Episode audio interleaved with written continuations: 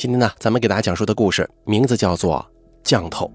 本故事节选自《妙珠见闻录》系列，作者赵有志，由大凯为您播讲。世界各民族起源时都有一个奇怪的现象，那就是巫教的发展。说起巫教，大家不免想到的是能够对人下诅咒，用精神力量来控制物质世界，又能对未来进行预言的复杂巫术。又因为不同地域、不同民族文化，分成了许多种类别。我学过湖南地区的元皇教，这也是一个巫文化很浓厚的宗教。但是长久的学习下来，我发现教门中没有任何用于迫害他人的术法。在我与其他地区、其他民族的巫师打交道的过程当中，了解到其他文化发展出的巫教，同样也是没有这些内容的。而全世界的巫师都有许多相似性，比方说，巫师装束一定会有裙子，巫师手里都会有手杖，头戴圆冠。巫师做法的时候啊，无法避免的会有一些女性化的动作。巫师呢，通常会有一些摇起来如铃声响动的法器，比方说元皇教的石刀。有学者认为，这个裙子跟女性化的动作。是起源于母系氏族制社会架构，而手杖跟圆冠象征着权力，摇起来响动的法器，则是巫师们认为能够沟通阴阳两界的媒介。在上古时期，几乎所有的文明都有政教合一的影子。这样一种宗教要让众人接受，并不能有任何伤害他人的内容。那些影视作品中描述的能够使人产生幻觉，亦或者是对身体产生伤害的术法，这并不是巫师的专利。那么，他们究竟如何而来呢？我有个徒弟叫保尔，是纸扎铺子老板的孩子。干我们这行的呢，经常要与做纸钱、扎纸活的人打交道。保尔不愿意继承家里纸扎铺子的活他父亲怕他跟社会上的人学坏了，就恳求我收他做徒弟。学不学手艺啊？这个不要紧，只要不再游手好闲就行。我想到了我年轻的时候，高中辍学，我父亲怕我学坏了，就拜托他认识的一位道士收我做徒弟学手艺。这位道士就是我师傅，我也没有推辞，就收他为徒。不过保尔这个人呢，有些懒散。也没有一个正经营生，让他来庙里执殿学法事里的锣鼓点，他又没耐心。我这里忙不开的时候，会喊他来帮忙。有些香客会给他塞个小红包，就当是个零花钱。平常他如果没事情做，也会来庙里住几天，顺便蹭蹭饭。最近呢，有半年不见保尔来庙里了，我心想他一准是找了个工作，忙不开。这也是好事总比无所事事要强吧。半个月前，保尔突然来庙里了。他的穿着跟打扮与往常不一样，挺有精神的，围巾大衣穿的都非常整齐，以前的邋遢劲儿不翼而飞了。还拿出了一条和天下的香烟，放在庙里的供桌上。这不常抽烟的朋友可能不太了解，湖南地区老百姓。如果经济条件差一些，通常抽的是软包白沙，五块五一包；稍微强一点的，抽的是精品白沙，十块钱一包。如果是经济条件比较好的，抽的是黄盒子的芙蓉王，二十多块钱一包。而这个和天下的香烟是寻常人抽不起的，要一百块钱一包。即使是富商，也只用这个烟来待客。平时保尔这个收入水平也只抽得起软包白沙，不知怎么了会买得起这么一整条和天下。我估摸着可能是他的正经工作赚钱了，想买一条好烟来供神，也是个孝心。我看着保尔自己去香筒里取了香烛，点着了，对着神像拜了三拜，依次插在各个香炉之中，然后到偏殿来跟我一起烤火。这湖南的冬天呢，湿气寒风刺骨。我在庙里安置了一个桌子，桌子上铺着能盖到地的桌围，桌子下面有电暖炉，桌围盖在腿上是很暖和的。这种小型取暖设备在湖南很常见。我问道：“最近工作忙不忙啊？待遇还好吗？”保尔愣了一下，说道：“什么工作？”我指着大殿桌子上的和天下香烟，说道：“你不是工作赚了钱买的烟吗？”“我我没有工作呀。”“那你买烟的钱是从哪来的？”保尔露出一丝狡黠的笑容，说道：“嘿，我交了个女朋友，平时给我一些零花钱。”“什么？这交女朋友都是花钱的？你这儿还赚钱？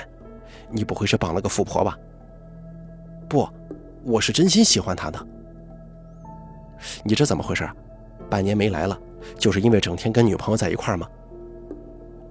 去了一趟巴厘岛，去了一趟普吉岛芭提雅，还去了一趟日本呢。我的天哪，你这真的要吃软饭呢？对方多大了？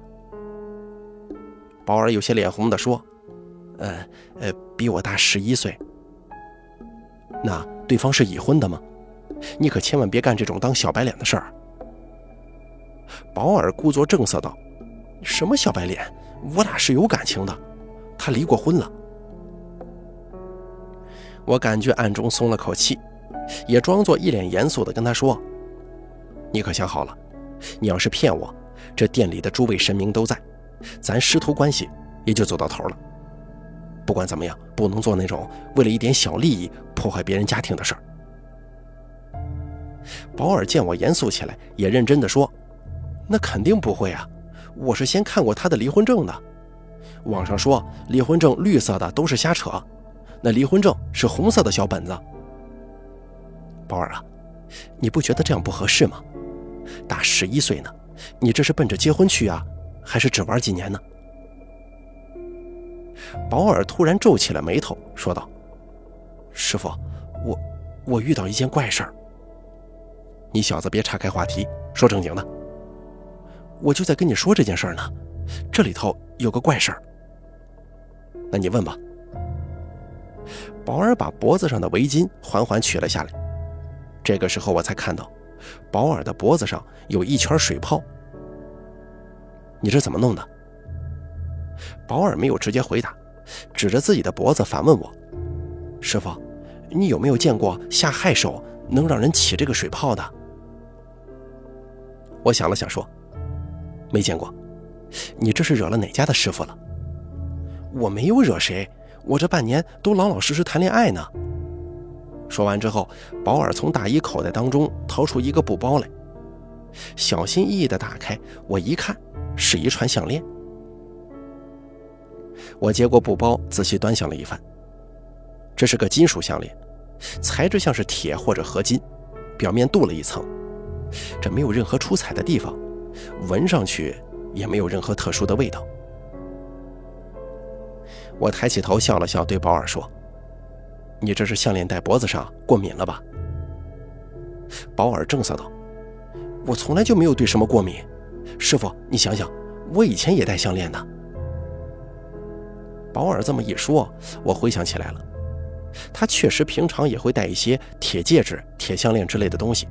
表达自己是一位时髦青年，确实也没出现过敏的反应。啊，可能是这项链含某种合金，刚好就是合金的成分里面有让你过敏的，你戴上脖子不就起泡了？师傅，这个项链还有个奇怪的作用。我说道：“你的意思是，不会中了小说当中写的情将了吧？”我还特意加重了“情将”两个字。真的，师傅，我我每次戴上这条项链就特别想他，不管我在做什么，就很想跟他联系，想知道他在干些什么，反正就是控制不住的想。我摆出一副随意的态度，说道：“你不是说你们俩是真爱吗？怎么又跟这个项链扯上关系了？那到底是真爱还是项链呢？”宝儿想了想，抿着嘴唇说。我自己也想不明白。那你现在项链都摘了，什么感觉啊？真的，我现在觉得这种心态是正常的，顺其自然。对他也有好感，但不至于脑海里全是他。可是戴上项链就不行了，一戴上就特别想他，就是特别想给他打电话。他要是再忙没接的话，我这心里头就难受，就想马上去找他，一分钟都等不了，心里很慌、很急躁的那种感觉。宝儿，你这个是不是心理作用啊？比方说，刚好是因为想起他了，才把项链拿出来戴上，然后平常手头有事就会摘下来。当然了，我也知道，你平时手头没有正经事儿，我只是打个比方。保尔用手捂着心口，顿了一下，说道：“师傅，这项链我留着，今天带来给你看，你知道为什么吗？”我说道：“你是不是自己也在验证，到底是不是这个项链有问题啊？”保尔点了点头，说：“我这整整半年了，都在试，就想看看是不是我的心理作用。反复很多次，我可以确定这个项链真的不对劲。”师傅，你说的这个问题我也想到过，我还专门用过整天的时间，一天戴一天不戴，或者上午戴下午不戴，我自己做过对比的，有很夸张的心态变化。你这个东西是从哪来的？是我女朋友从泰国带回来的，当时她说看我之前那项链旧了，我还挺高兴的就戴上了，真的很奇怪，这项链上也没生锈。一戴我脖子上，我就起水泡。我还以为是项链不干净，专门消了毒，结果没用。消毒之后戴上还是起水泡，拿下来没几天就好了，再戴上还起水泡。可我从来没对金属有过敏反应啊。我说道：“莫非是真的有情将这么一回事吗？你有问过他吗？”我问了，他不承认。说就是在泰国看见了，觉得我戴上很合适，就买了带回来送给我。我跟他说我戴着会起水泡，可能是过敏了，想丢掉。他听了之后有点紧张，说这个是心意，让我带习惯就好。如果丢掉他会很伤心，等等等等一大堆。但其实他给我买的其他东西有很多都丢了，他也没说过什么。我觉得这里头有蹊跷。我说道。现在是这么个问题，咱们假设真的有情将这回事儿，他去了泰国找了一个什么降头师，把情将下在这条项链上，然后带回国交给你。这里面就奇怪了，如果要对人下什么害手，一般用对方无法察觉的方式。这情将要是让你察觉了，这个也太低级了吧？保尔挠了挠头说：“我也觉得有点奇怪。还有。”你戴上既然起水泡了，那就别戴了呀。这个情将是不是有点过于好破解呢？这么大的副作用，傻子才戴吧？保尔愁眉舒展，笑了：“师傅，你这么说也对呀，不戴了，以后都不戴了，还是随心发展，顺其自然。要是真能走下去，就接着走；要走不下去了，也不会受这个东西的影响。”正聊着呢。隔壁小卖部的满哥抓着一把瓜子儿，一边嗑一边往庙里走。看见保尔，热情地打了声招呼。看到桌子上一条和天下烟，还跟保尔开玩笑说：“最近是不是发财了？”这满哥并不是真的名字里有“满”这个字，这也是湖南地方的特色。湖南方言当中，“满”是小的意思，满哥就是指年轻的哥哥。这个满哥跟妻子经营一家小卖部，他自己平时在市里上班，闲极无聊会来庙里找人聊天。我邀请满哥一起来烤火，保尔跟满哥也说了这项链的事儿。满哥一脸惊异地说：“哟，我晓得是怎么回事了。”我很好奇地问：“你知道？你又不是学这个的，你怎么会知道啊？”满哥把瓜子皮往旁边的垃圾桶里一丢，伸出左手翻过来，手背朝着我说道：“看到我手上这个疤了没有？”我说道：“怎么，你也被人送了个戒指，戴上就起水泡吗？”满哥说：“哪里呀，就在你庙里上香烫的。就前几天，有朋友喊我搞什么投资，什么水电站的投资。”我说道：“水电站的投资，你有多少钱能给水电站投资呢？”满哥一挥手就说：“哎呀，我也不懂，好多朋友都赚钱了。我那天也想投，一出门觉得还是先烧个香吧，就来了。香一供上去，一团香灰掉下来，直接烫出个泡。以前也有过被香烫到过，就这回中，直接起水泡了。我就想，是不是神明在提醒我呢？我就没去投这个钱。上个星期就听说那是个传销，头头早跑掉了。”我说道：“那您的意思是，其实可能这个项链本来没有这个副作用，但就是因为祖师神明想提醒他，所以才起水泡，让他不要戴的吗？”满哥认真的点了点头，说：“对了嘛，就是这个情况，亏你还是干道士的呢。”我们三个人一起哈哈大笑。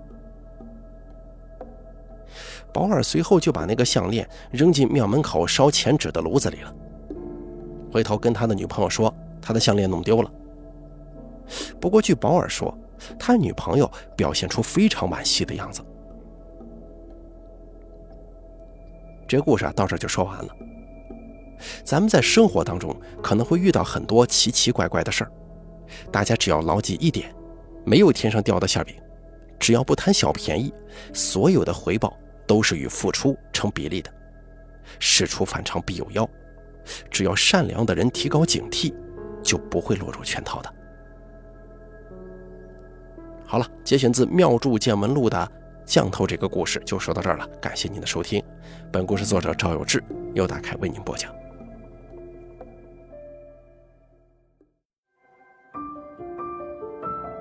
本期故事演播完毕。想要了解大凯更多的精彩内容，敬请关注微信公众账号“大凯说”。感谢您的收听。